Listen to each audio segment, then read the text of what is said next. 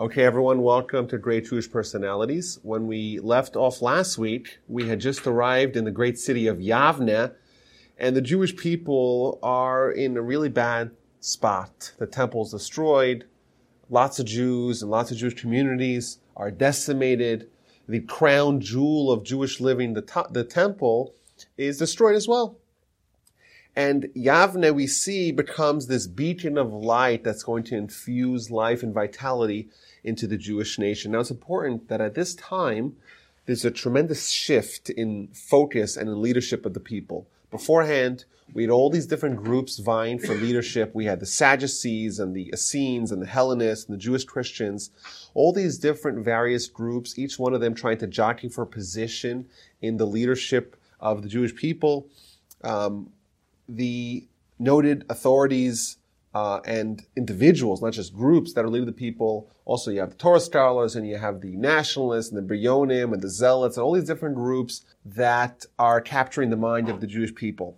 And indeed, if you go back in history, you see that you had different prophets and you have kings and you have high priests and local leaders of the, everything overnight almost changes. From this point onward, for the next several hundred years, the only authorities, certainly in the land of Israel, that are going to lead the people are the Torah scholars, which in a weird way is a little bit of a silver lining in the aftermath of tragedy that now there's more unity and focus and uh, leadership that is true to Torah values. And that really was centered in the city and the convention of rabbis in Yavne. And we see indeed that from this point onward, Yavne really becomes the seat of leadership for the people. That's where the sages were. The sages were Torah leaders, religious leaders, but also political leaders. We'll see today as well some of the various uh, trips that they had to Rome. They would send delegations to Rome. It wouldn't be the polit- politicians, it wouldn't be the kings or the local leaders, the mayors. It would be the rabbis. The greatest rabbis of the generation, they were also the political leaders, and they were the ones that would go to intercede on behalf of the people with the Romans. Every Jewish community, they would have a group of promising scholars, they would send them to Yavne to go join the collected cadre of uh, of great scholars in Yavne at the time. Now, who was the leadership of Yavne? So we meet a very interesting and tremendously talented in every way uh, group of, of leaders. Uh, if you remember last time, we spoke about Rabbi Yochanan ben Zakkai, who was the elderly sage of the people of the time. He established Yavne he ensured that all the rabbis were able to escape to Yavne away from the inferno of Jerusalem and elsewhere. But after Yavne was established, he quickly left as to not overshadow the leader, the young leader, the Nasi, was Rabban Gamliel. And Rabban Gamliel, he's the Nasi, so he's the recognized authority, and he wasn't, wasn't just a political role, it was really a role of scholarship. He was a great Torah scholar, tremendous scholar.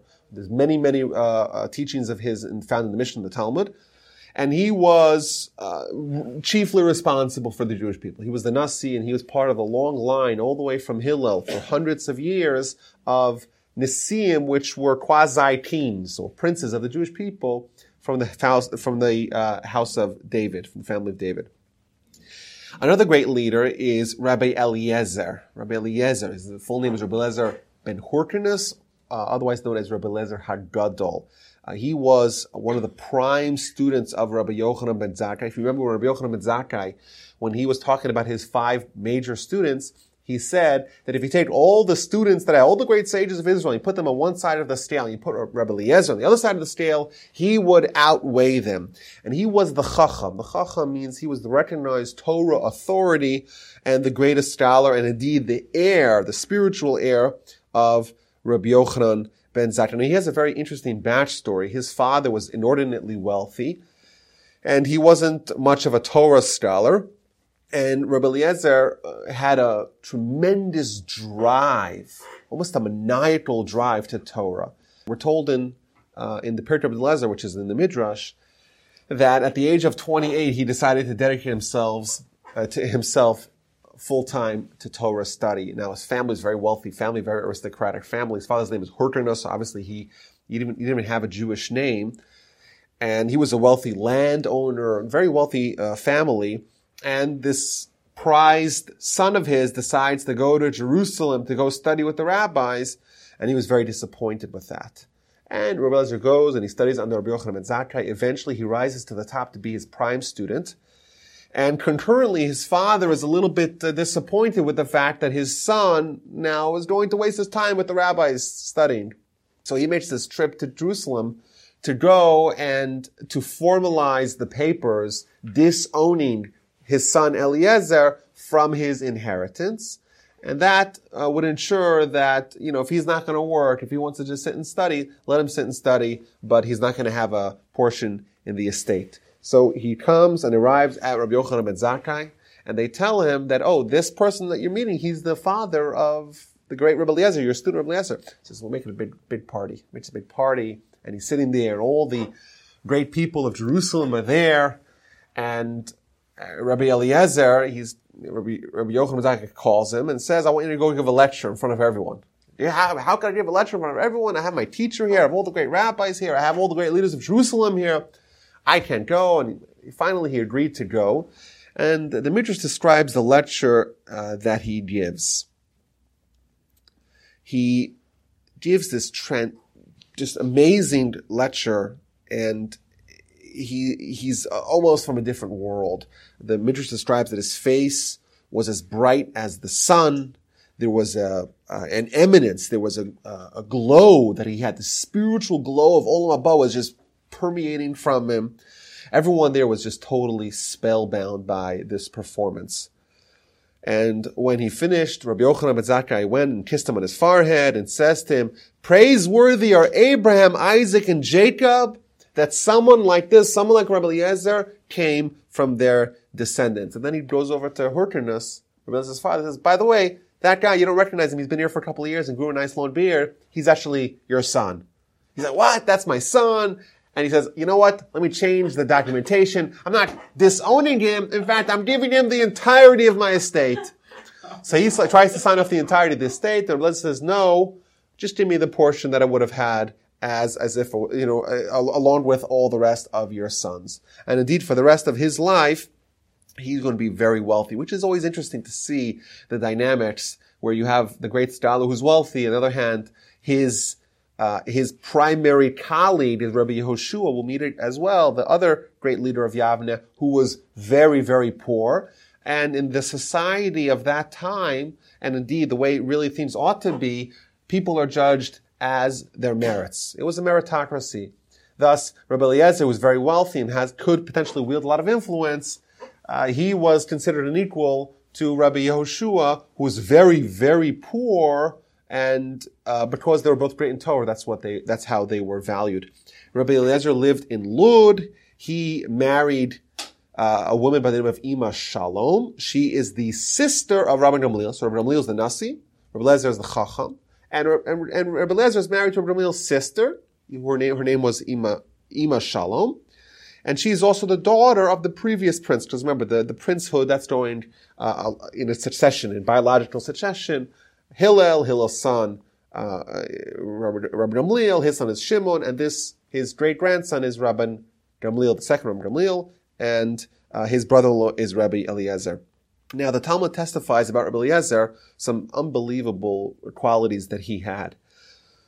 It says that he never allowed someone to precede him to the synagogue, to the house of study. So if, if the learning schedule starts at 9 a.m., he was always there beforehand.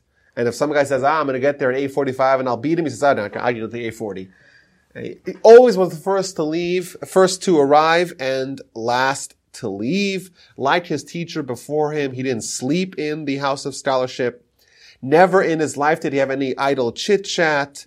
And also, he never taught Torah that was not taught to him by his teacher. He was a vessel, a, a, a, funnel of his, his teacher's Torah, and that's what he taught forward. And it's really interesting because there's another statement in the Talmud that seems to be in direct opposition to this. This Talmud says elsewhere that Rabbi Eliezer would give lectures and he would say teachings that no ear heard before. He said things that were totally innovative, innovative ideas that were never taught before. So on one hand, he taught only things that he heard from his teacher. On the other hand, he taught things that no one had ever heard before. The answer is that he was such a consummate student that even his own independent Torah thoughts that he developed on his own were in the same manner, in the same flavor, as if Rabbi Yochanan ben Zakkai, his teacher, could have said that. He incorporated the approach of his teacher so that even the novel Torah insights were as almost as if Rabbi Yochanan ben Zakkai himself was the one teaching him. And the third of the triumvirate of Yavne is Rabbi Yehoshua, Rabbi ben Chananya. And he, like Rabbi Eliezer, was a student of Rabbi Yochanan ben Zakkai. He was called the Av Din, the head of the Sanhedrin. And he had a very different backstory because the Talmud tells that when he was yet a, just a tiny little baby and he was in a little stroller, his mom, his mother, would bring him into the house, into the yeshiva. And even though he didn't understand anything as a little baby, but the reason why is she said, because let his ears cleave to words of Torah. And that's why he was almost like consecrated from birth, so to speak, to be dedicated entirely to Torah. And in fact, when Rabbi Yochanan ben is enumerating the qualities of his students, when he gets to Rabbi Yehoshua, of his five major students, when he gets to Rabbi Yehoshua, he says, Rabbi Yehoshua, Ashrei Yoladato, praiseworthy are those that gave birth to him, i.e. his mother, who set him on a path of Torah scholarship. And he, unlike Rabbi Eliezer, was very poor. He lived in a small little hut. And despite being one of the very greatest uh, Torah leaders in, in Torah greatness, of, in, in every field of Torah greatness, uh, being a great statesman, he was uh, always the one who would be uh, on the debate team. The Talmud records numerous debates that he had with the great Roman philosophers of his day. Whenever they wanted someone to represent the Jewish people, it was always Rabbi Yehoshua. Uh, despite being a recognized noted leader, he lived in ter- terrible, deep poverty, and he had made a humble livelihood uh, by making needles. He would make needles, and the Talmud describes that the walls of his tiny little hut were blackened with the soot of the charcoal fire that he used to make his needles. Now, these were the primary leaders of Yavne, but also Rabbi Akiva already arrives at Yavne at the time, and there's many, many hundreds of students over there, and, to- and Torah again is beginning, beginning to boom and flourish in Israel. Now, although they had the rights from the Romans to uh, gather and to study, they had to tread very lightly, especially at the beginning. And in fact, when Yavne was beginning to burgeon, they, the Romans were a little bit wary of this growing, you know, presence, so to speak, that the Jewish people had. They were, you know, the Jews were notorious for always rebelling. And the Jews had just pulled off the greatest rebellion in the history of the Roman Empire with the Great Revolt and the Battle of Jerusalem and the Battle of Israel. And now they see that the Jews are once again have life to them. And they're led, they're led again by this leader, by Rabbi Gamliel. So even though Vespasian had committed to not go after Rabbi Gamliel and his family, they put out an edict for his arrest and execution. The Talmud tells what happened. Uh, this is the Talmud in, in Taanis, page 29. When Turnus Rufus the wicked, Turnus Rufus is one of the Roman leaders, when he was plowing the temple, they made an edict, a decree on Rabbi Gamliel that they should kill him. Now, what does it mean that he was plowing the temple? They destroyed the temple. Temple was built upon a huge mountain, Temple Mount, in order to just root out any hope of the Jewish rebellion and resistance. They undertook a project to actually plow the mountain, to take the plateau and lower it, and to give the ultimate shame that not only destroy the building that the temple was and that was the center of Jewish life, but also going to raise the actual mountain that it was standing on. So they made this edict on Rabbi Gamliel, and there's, you know, the, the, the Roman official who was in charge of executing that order, he came to the House of Scholarship and he kind of announced, oh, by the way, I happen to be here uh, with this document that says that uh, I'm supposed to catch, capture, and execute Rabbi Gamliel. Rabbi Gamliel gets, gets, you know, he hears about this and he quickly hides. And the person comes to him in privacy and says to him, listen, I want to rescind this order, but you have to promise me that I'm going to be granted a portion of the world to come if I do that. Rabbi Gamliel promises him. He climbs up onto the top of the roof. He jumps off the roof, commits suicide. And in Roman rule, when someone who was the bearer of a decree, when he dies in the act of executing that order, then the decree is rescinded. So Rabbi Gamliel, the decree of Rabbi Gamliel was rescinded, and that person indeed merited to have a portion in Olam Haba, which really shows you that although the Romans were very hostile to the Jewish people, there was still that feeling of, of deep connection, or at least amongst many individuals, that they knew the Jews were right and had something really special, and their Torah made sense, and their Torah was true, and thus we see an instance where someone is willing to give up their lives uh, to ensure that Jewish continuity will exist, and to secure themselves a place in Olam Haba, which is really remarkable.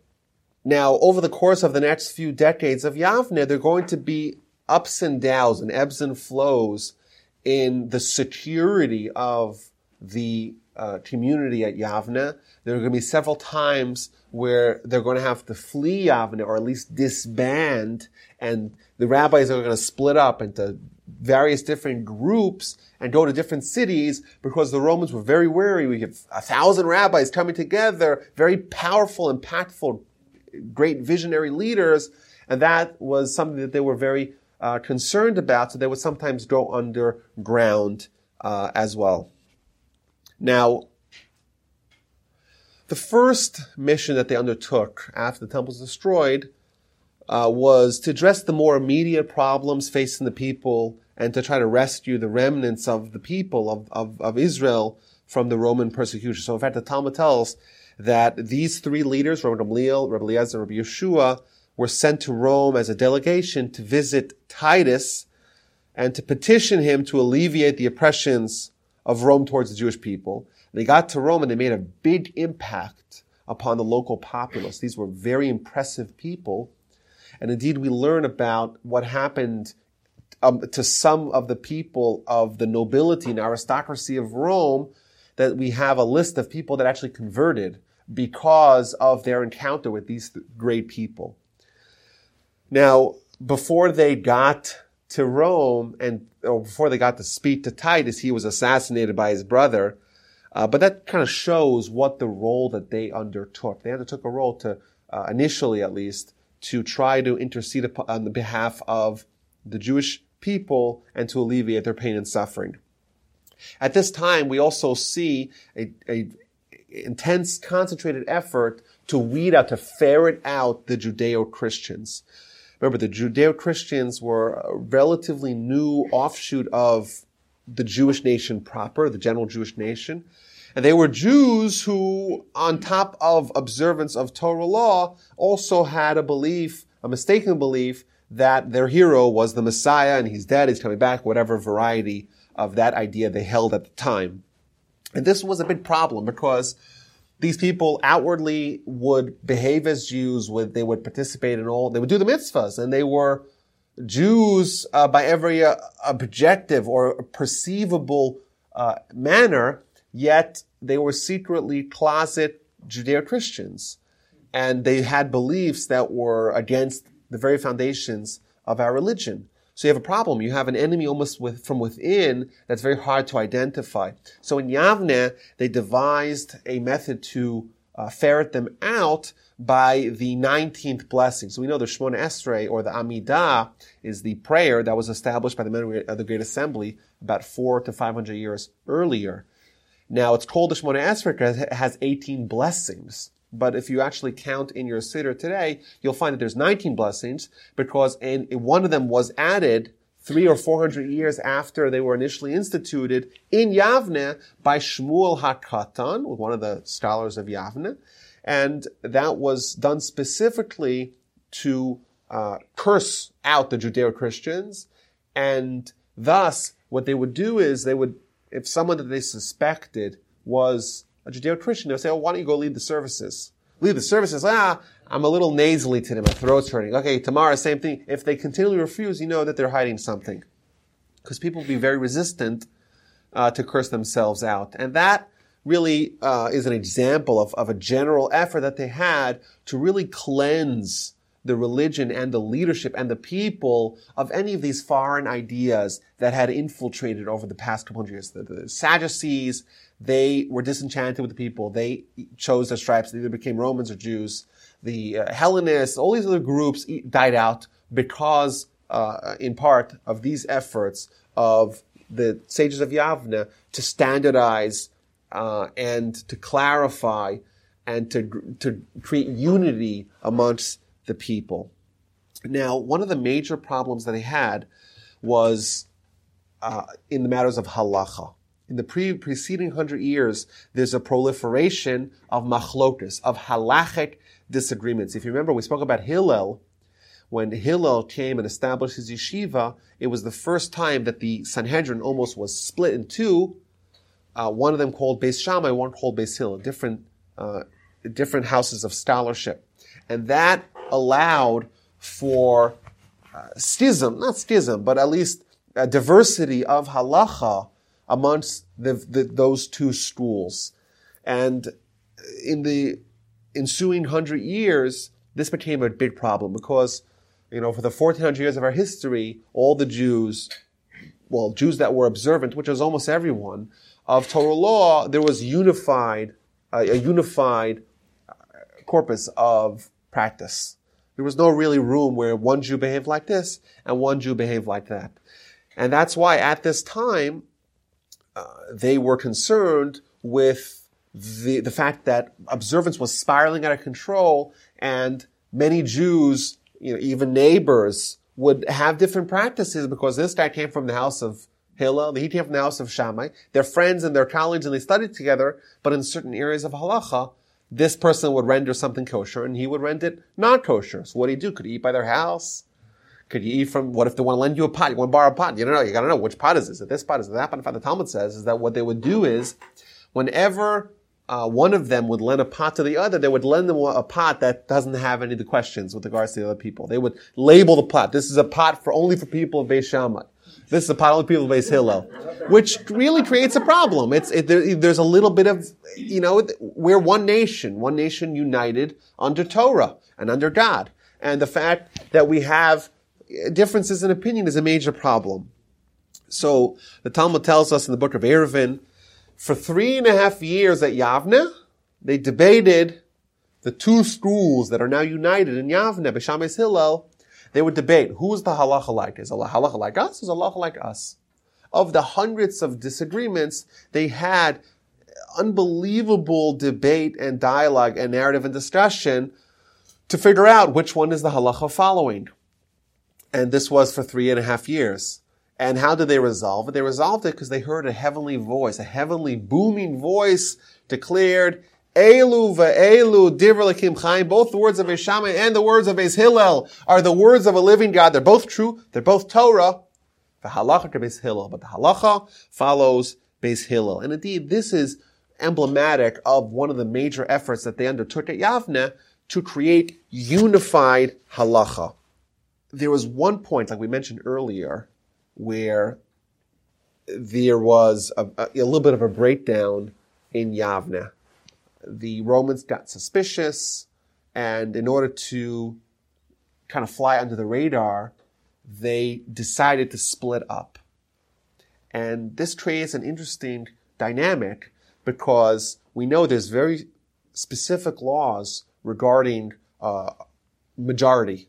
You have a Sanhedrin, and there's a question, a halacha question. We follow the majority. So if you have 70 scholars saying one way and one saying the other, or even 50 and 21, we always follow the majority. That's what the Torah says. Now, at this point in time, there was not a sufficient quorum in Yavne to constitute a majority. And a very tragic episode happened here uh, amongst amongst the leaders of Yavne that really I think, really underscores some of the tension that they were facing. And the, the, the case that they were disagreeing upon is a very esoteric case. It was, what's the halacha with regards to uh, the purity and impurity of a certain oven? Now, in order to, for, in order for something to be, uh, but to be, become pure or impure, it has to have the status of something which is fixed. So, for example, you want to make a vessel. You make a vessel, a vessel can become impure. Something that's just raw material can't become impure. So the question uh, arose with regards to a particular oven that got dismantled and was put together hastily. It was like, it, it wasn't really formed together. So is it considered a vessel that could become impure? Is it not considered a vessel? That was the debate. And they had an argument, and the two leaders, Rabbi Yoshua, on one hand, he said that it was impure. Rabbi Eliezer, on the other hand, said it was pure, and that was the argument. They took a vote, and the vote followed the opinion of Rabbi Yoshua. Now, Rabbi Eliezer, he recognized that at this time, Yavne does not have a sufficient quorum, because many of the scholars are elsewhere. And therefore, he reasoned that I don't need to follow the rule of majority because the rule of majority only apply when all of Sanhedrin is united. Now we have the groups spread out into different uh, into different uh, cadres. Well, therefore, I have to just stick by what I think is true. And the Talmud records that it really went, it really devolves in a in a remarkable way. Rabbi Eliezer was vigorously trying to defend his position and trying to argue that he was correct, that this kind of oven indeed cannot become impure. And no matter what he said, they didn't agree with him. And he started to do things that are really surprising. He started to utilize supernatural proofs to his position. First thing he did was, he said he pointed to a tree that was outside. He says, this tree, if I'm right, let the tree prove it. And before the eyes of all the great sages, the tree gets uprooted and it moves far away and replants itself. And he's like, oh, you see, I'm right. And they say, I'm sorry, that's not enough proof. You have to prove it to us by convincing us in matters of Torah. You can't bring us such a proof. So he continued and he said, if the halachas like me brought them to a river, the river was flowing one direction. He says, if let the water prove that I'm right, the water starts to flow in the opposing direction. They say, well, that's not a proof. He continues and says that if the wor- if the truth is like me, let the walls of the beis medrash, so the walls of the house of scholarship prove it. And before you know it, the walls start to cave in. So now we have this kind of standoff. We have the walls are about to collapse upon all the scholars. And then Rabbi Yeshua, who's arguing with Rabbi Eliezer, he says, he starts screaming at the walls. And he says, listen, you have Torah scholars fighting about matters of, of Torah. Why are you getting involved? So the walls are a little bit, you know, you know, they're stuck what to do. Rabbi Eliezer is commanding them to collapse. Rabbi Yeshua is commanding them to remain erect. So they just stay like this. Uh, they just stayed kind of leaning halfway here, halfway there because they couldn't decide. How do you, how, how do you make, uh, you know, how do you determine one way or the other? And lastly, lastly, he says, if I am right, let they prove it from heaven. And a booming prophetic voice announces, why are you guys not questioning the position of Rabbi Eliezer, the position of Eliezer. He's the greatest scholar of his day. The halacha follows him wherever he, whatever he says. And again, they're not impressed. And they said, the famous verse in Deuteronomy, Lo Bashamayim, he Torah is not in the heaven. The might have gave us the Torah. Moshe came from to the heavens, got the Torah, brought it to us. It's our Torah. Our Torah says, Achar Rabam Lahatos. You follow the majority. And even if the majority is wrong, that's what's right. What's right is to follow the majority. And therefore, it doesn't matter what they say in the heavens. It matters what we say here. And Rabbi Lezer refused to capitulate because he believed that he did not need to follow the laws of majority rules when there was an insufficient quorum. And this was a tremendous danger because Lezer, he's a, an unbelievable character, the greatest scholar, and this particular point in history is a time where we're trying to end dissent and we're trying to reach consensus and we're trying to clarify machlokes and Rabbi Lezer is refusing to accept the rule of the majority. Now, of course, he had his reasons to do that. He said, oh, well, the, the, law majority won't apply here.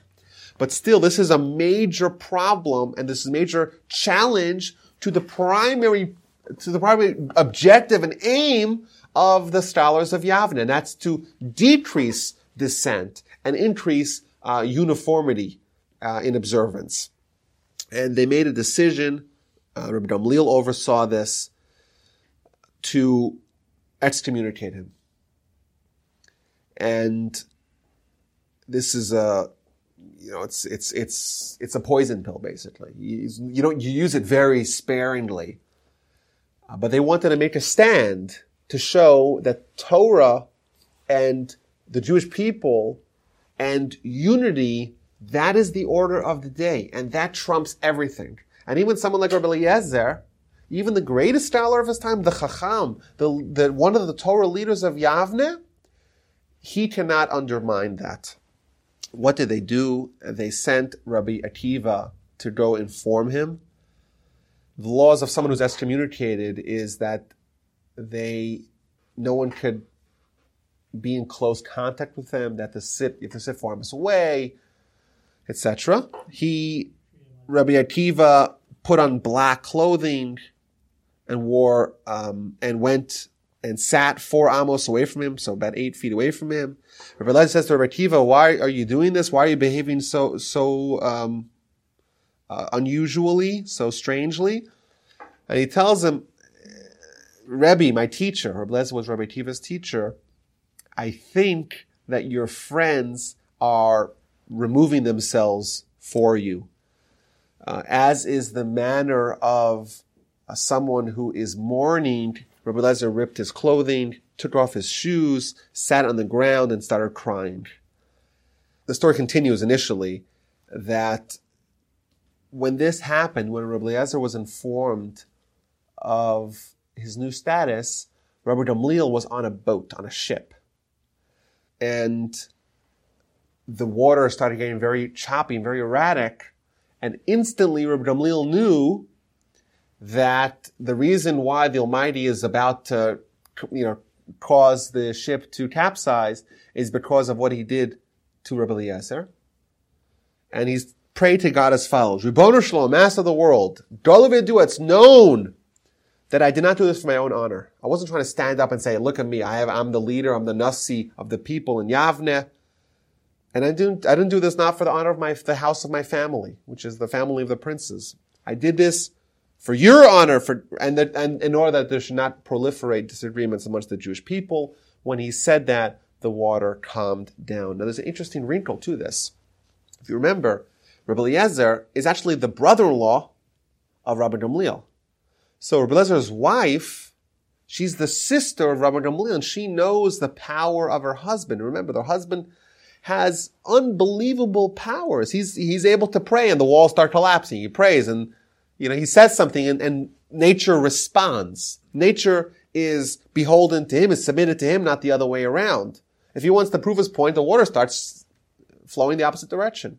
Now she knows that who's the most vulnerable person in the world now that's her brother, Rabbi Gamliel. Because if Rabbi Lezer wants, he prays to God and he's not going to make it out. He's not going to make it. So every day she would stop him before he did the Tachnun prayer. Tachnun prayer is a prayer where you lay down on your, on your arm. The reason why you lay down on your arm is it's a prayer of, of, of sadness. When, when you kind of beseech God out of sadness. So every day when Rabbi Lezer was praying, she would make sure he didn't say that prayer. There was one day she was under the impression that it was Rosh Chodesh. On Rosh Chodesh, you don't say that prayer anyhow. Now, at that time, Rosh Chodesh depended on the moon, on the moon. So sometimes, sometimes it would be day uh, 29 and 30, and sometimes it would be day 30 and 31, right? or, or day 31. The, the, it would be either a 29 day month or a 30 day month. So what's the first day of the next month? Either day 30, day, day 31. So she was under the impression that it was Rosh Chodesh. Truth is, it wasn't Rosh Chodesh. The following day was Rosh Chodesh. So she didn't stop him from saying that prayer. She, he said that prayer, and right away she, she realized what was wrong, that he said the prayer, and she said, that's it, my brother's dead. And indeed, they heard a shofar from the other end of town that indeed Rabbi Gamliel had died. But this story, this story really shows us a, a, the character of these people. Rabbi Eliezer was one of the wealthiest people around. Uh, he could have utilized his power to have a revolt. Not only was he the greatest Torah scholar, he was the wealthiest as well.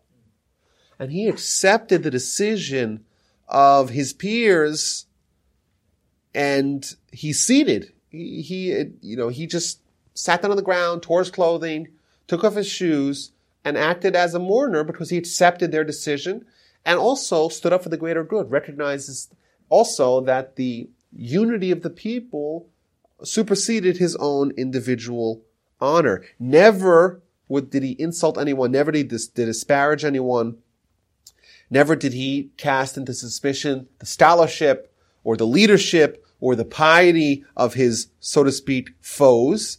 On the other hand, look at the, just the strength of character of the people who put Rebbe Lezer into a, they banned him. They had excommunicated him. And they knew how dangerous he was. They knew how volatile he could potentially be. And they knew he was the greatest Torah, Torah scholar. And indeed, much of the success of Yavne was due to his greatness. He knew more Torah than anyone. You want to assemble all the Torah disagreements and clarify them? Who do you go to? You go to Rabbi Eliezer. But they realized there was something even greater than that, and that's unity. Now, he didn't recant. Very interesting. Someone's wondering, okay, you're put into excommunication, and indeed, for the rest of his life, he was excommunicated. And the question is, why did he not recant? Why did he not say, I, I accept the position of the scholars? And indeed, that, that oven is impure. Well, the reason why he did it, he did not accept it, uh, was was because he actually believed that and he had something to stand upon. He believed that that was not a Sanhedrin that he was mandated to follow the majority because some of the Sanhedrin was elsewhere.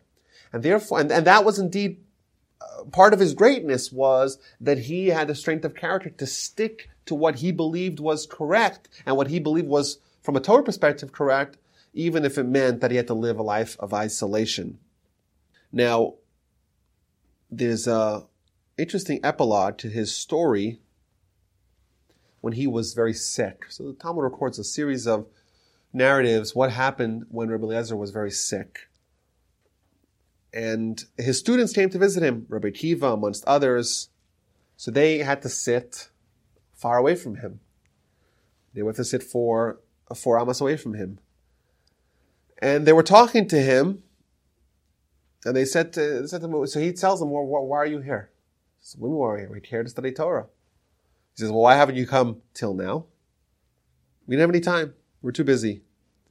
So Relez responds to them, I will be shocked if any one of you dies a natural death. Which terrified everyone in the room. They're not going to die a natural death. So Rabbi Kiva, the greatest of his students, he says, well, what about my death? So he tells them, your death is even worse than everyone else in the room. And he gives this amazing speech. He picks up his two arms and places them on his heart. And he says to them, woe unto you. My two arms are like veritable Torah scrolls that are rolled up. What he's essentially lamenting in the fact is that he's a Torah scroll. He, everything in Torah he had. In fact, his teacher described him as a pit that's totally sealed. Nothing gets lost from it, but it was rolled up. Because of the circumstances of this episode, he was forced to not go and let his Torah go forth. And that's an indictment on the entire Jewish nation, especially the scholars. They didn't take Torah from him because the Torah scroll was rolled up. And he continues, I studied a lot of Torah from my teachers. Right? My great teachers, primarily Rabbi Yochanan ben Zakkai. But I did not diminish from their Torah nothing any more than a applier of makeup from a uh, from a vial. You take a little, you want you want to dip the applier of makeup into a, a vial. The vial lasts for five years, but you only take a little few drops out of it. That's what I diminished from my teachers. And when I taught Torah, it was the same way. I taught Torah and I had so much Torah to teach, but the amount of Torah that was absorbed by my students was the same amount, well, with respect to how much Torah I actually know, was the same amount as if you have a dog lapping up water from the water, from, from the sea. The sea is so vast, you know, the dog diminishes the sea a little bit, but really it's almost insignificant. Not only that, he starts to talk about the, the teachings that he has in the laws of leprosy. Has 300 laws. No one asked me about them. And the laws of, uh, of magic, there's a prohibition against magic in the Torah. One of the popular forms of magic of the time was the collection of cucumbers magic. Not very popular today. But what they would do is uh, they would have some sort of magic that would take all the produce of a field and, and bring it all to the center of the field. And that was a, a, very obscure law of Torah, right? The laws of Torah of magic or cucumbers. If I said that, you would say it doesn't make any sense. There is no magic and certainly not about cucumbers. But it's a very obscure law. And he says, I have 300 and maybe, according to one opinion of the Talmud, it was actually 3,000 various laws. And none of my students ever asked me about them, with the exception of Rabbi Akiva, that once we were walking and Rabbi Akiva asked me, teach me about this magic. So they were walking past the field. He said something and instantly all the cucumbers collected to the middle uh, he said something else, and the whole thing was uh, uprooted. Either way, that that was his speech, and it's very sad. It's just a little bit of a sad tinge to it. I guess it's maybe even tragic. The fact that there was so much potential of Torah that was uh, not uh, not tapped into properly, and the Gemara recount, recalls that or recounts that they started peppering him with questions, all these various questions about specifically the most complicated laws, laws of purity and impurity. And in the midst of answering one question, they see, they asked him about a particular uh, item. He said it's tahar, it's pure. And as he said that, he died. And all of the assembled realized that this was a, a, really an omen of his purity himself, that his soul departed with purity. And right away, instantly, they determined to undo, to rescind the neder, to rescind the, the excommunication. Uh, Rabbi Yehoshua, his colleague, he did that, and that indeed uh, ended that episode. But this really shows uh, the commitment that the sages of Yavne had towards eliminating dissension, even if it meant bottling up the great scholar Rabbi Eliezer, that that was not as important as uh, ensuring unity in halacha. Now, Rabbi Eliezer himself has a great legacy in, in Torah. In fact, his name is mentioned in the Mishnah staggering 319 times. And the Talmud tells, uh, when Talmud gives a, a, a um, the Talmud gives a eulogy of Rabbi Eliezer by saying that when Rabbi Eliezer died, the Torah scroll was hidden away. It's almost as if we had a Torah scroll when he was alive. Because anything you want to do, any law, any law, any law you could possibly imagine, thousands of laws with regards to cucumber magic, you would go to him, the Torah scroll, open the Torah scroll and ask it. Once he died, that Torah scroll was lost. But we could say that someone like Rabbi Eliezer, we learned the greatness of Rabbi Eliezer and Rabbi Gamliel as well, but really the whole assembly of Yavne, where as someone like Rabbi Eliezer who was instrumental towards uh, the organization of the Torah at the very at the very uh, vulnerable time period of Yavne, uh, but they were willing to sacrifice that relationship, compounded by the fact that it was his brother-in-law, uh, into, in order to ensure that the Jewish people as a nation and the role of the Sanhedrin remains unchallenged. Yavne and the Sanhedrin continued for hundreds of years. And the next time period after the temple is destroyed is one of the greatest time periods for Torah greatness and proliferation and dissemination in history. That's when you wrote the Mishnah and the Talmud. Those things could not have been written if not for this episode. If we didn't have the role of the Sanhedrin and the role of the Nasi uh, secure, Rabbi Judah the Prince is the great grandson of, of Rabbi Gamliel. He was one who got all the rabbis together, a great unifying project to write down the Mishnah. That doesn't happen unless everyone knows, and this story is just blazed into everyone's collective memory, that Sanhedrin, the, the body, the same body that was founded by Moses, this is an ancient body. This body trumps the individuals of the body. And that's why, and, and indeed, Torah is not in the heavens, the Torah is here. We're specifically in the seat of the Sanhedrin.